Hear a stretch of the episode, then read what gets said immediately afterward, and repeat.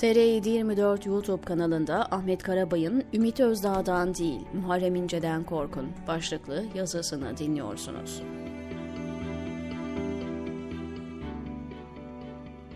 14 Mayıs'ta yapılacak genel seçimlerde Cumhurbaşkanlığı yarışına girecek adaylar henüz kesinleşmedi. Ancak muhalefet bloğunu dağıtmaya yönelik çabalar hayli yoğunlaştı. Geçen yıl bu zamanlarda muhalefeti bölecek isim olarak Ümit Özdağ öne çıkarken bugün Muharrem İnce daha etkili görünüyor. Nasıl oldu? Buraya nasıl gelindi? Ümit Özdağ akademisyenliği döneminde sivri diliyle tanındı.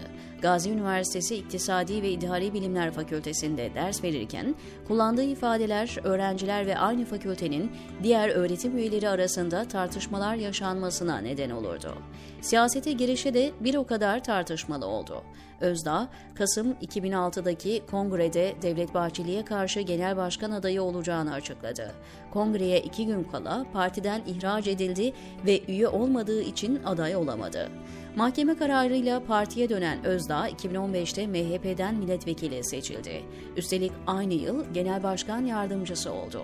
Meral Akşener'le birlikte hareket ederek MHP'den ayrılıp 2017'de İyi Parti'nin kurucuları arasında yer aldı. 2021'de İyi Parti'den ayrılarak Zafer Partisi'ni kurup genel başkanlığını üstlendi. Toplumda esen yabancı düşmanlığı rüzgarıyla yelkenlerini şişirmeye başladı.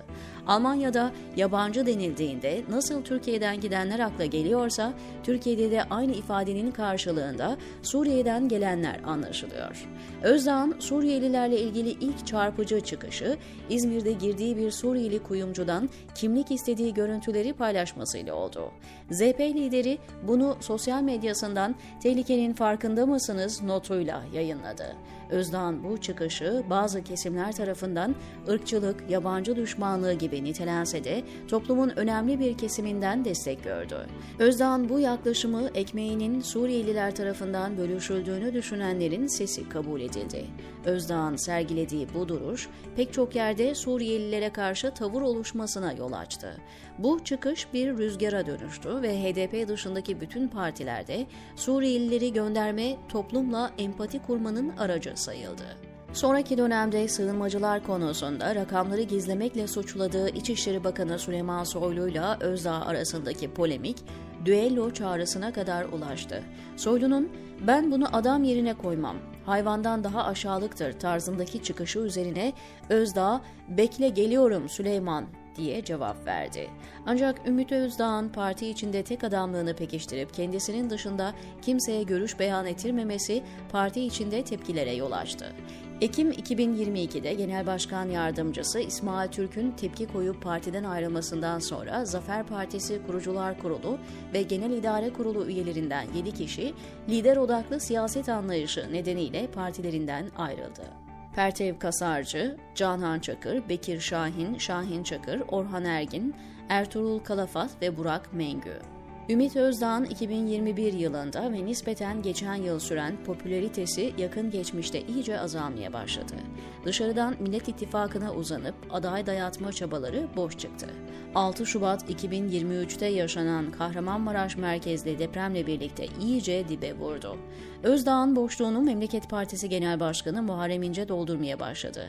Özellikle depremin meydana geldiği 6 Şubat pazartesi gününden itibaren bölgede dolaşıp felaketsedilerin durumunu yansıtmaya başlaması, İnce'nin popülaritesinin artmasında etkili oldu. İnce'nin popülaritesini artıran sebeplerden birisi de CNN Türk'te Ahmet Hakan'a deprem öncesinde yaptığı uyarılardı. MHP lideri bu röportajda sorunun büyüklüğünü ve çözüme ilişkin önerilerini ortaya koymuştu. Muharrem İnce 14 Mayıs'ta yapılacak seçimlerde aday olacağını açıkladı. Ancak İnce'nin yasalarda belirlenen kriterlere göre aday olabilmesi için ya siyasi parti grupları ya da bir önceki seçimlerde %5 oy almış bir parti tarafından aday gösterilme şartını yerine getirmesi gerekiyor. Bu şartları yerine getiremediği için mecbur 100 bin imza ile aday olabiliyor.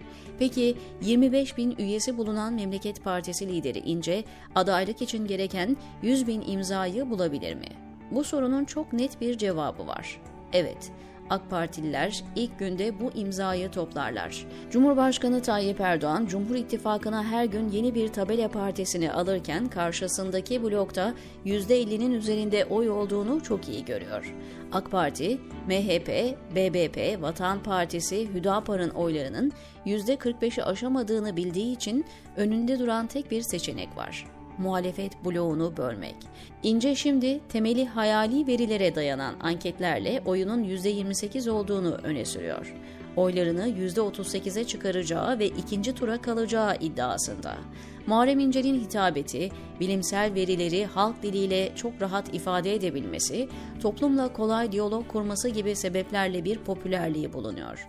İnce 2018 seçimlerinde CHP tarafından Erdoğan'ın karşısına aday olarak gösterildi. 24 Haziran seçimlerinde Erdoğan %52,7, Muharrem İnce %30,6 oy aldı. Aynı seçimde Selahattin Demirtaş %8,4, Meral Akşener ise %7,3 oy toplamıştı. CHP lideri Kemal Kılıçdaroğlu'na karşı iki kez genel başkanlık yarışına giren Muharrem İnce, Cumhurbaşkanlığına aday gösterildikten sonra bir daha genel başkanlık yarışına girmeme sözü vermişti. Bunlar artıları ancak MHP lideri eline geçirdiği gücü mevcut tek adamdan daha insaflı kullanacağına dair umutları boşa çıkaracak türden bir kişiliğe sahip.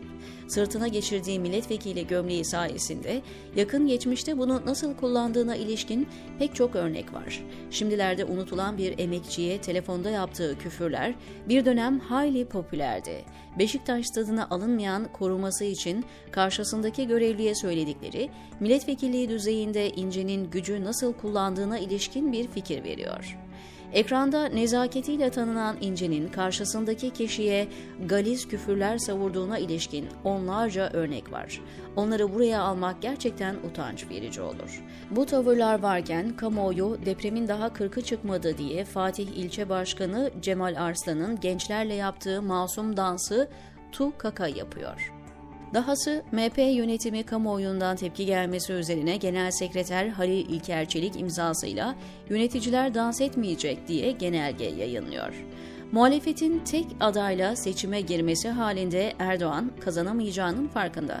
Bu sebeple İnce'yi daha popüler hale getirmek için her türlü dolaylı desteği sunuyor.